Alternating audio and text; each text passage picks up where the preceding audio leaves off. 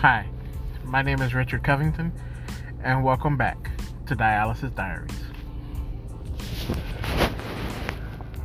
This today will be a little unusual because it's really not about dialysis patients necessarily, but for those of us who are in relationships or married, you there comes a time when the patient, for whatever reason, can sometimes become the caregiver.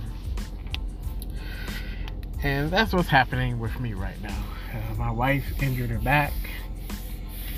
Um, she's been in what she describes as the worst pain of her life uh, for the last two days. And what I've discovered is that regardless of who's taking care of whom, what's important to me is doing what I can to take care of my wife. I have been with this woman for 12 years and to see her in pain really hurts me. Um, I have no problem being in pain. I deal with it every day. I go to dialysis. I deal with cramping, headaches, occasional vomiting when it gets bad. The, blood pressure spikes, the blood pressure dips. Um, taking all the binders, the medicines, so on and so forth. But seeing my wife in pain physically hurt me. Hearing her wince and struggle and be uncomfortable.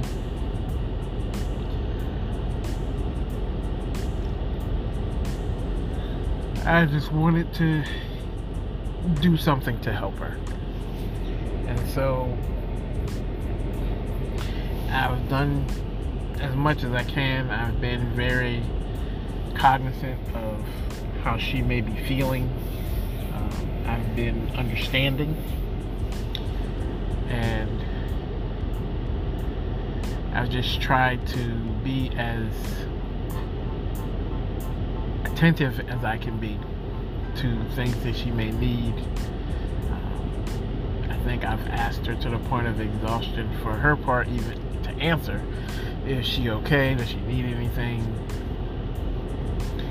Because um, she's not used to being the person that's being taken care of. Now, granted, I'm not used to being that person either, but I think she's more she's a lot more understanding with my situation than in her own.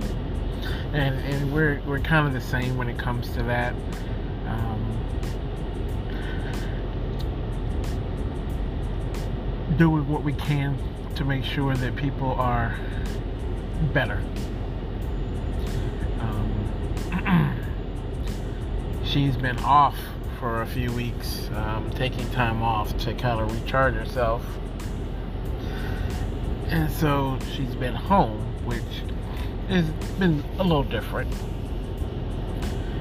But I think knowing that she doesn't have to go to work right now helps because that means she can really rest and she's not stressed about work. And that means a lot to me. We tend to use work to kind of hide from what's going on with ourselves. Um, and I think that's what she would be doing if she was working. Fortunately, um, she we went to the emergency room yesterday. Um, they gave her a couple of shots of steroid and antibiotic to hopefully clear up inflammation. And they gave her a prescription um, for similar do- similar uh, stuff, but lower doses um, that I have to go pick up today for her. So we'll see how that goes. Um, but being the caregiver is a very different um, scenario for me. Uh, very unique and allows a very a new perspective for me uh, in terms of taking care of my wife.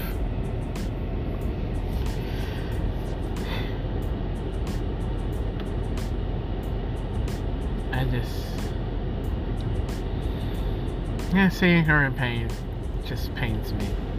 Bottom line, but I'm glad I'm physically and mentally able to take care of her as best I can. Um, far from the strapping young buck I was some years ago, but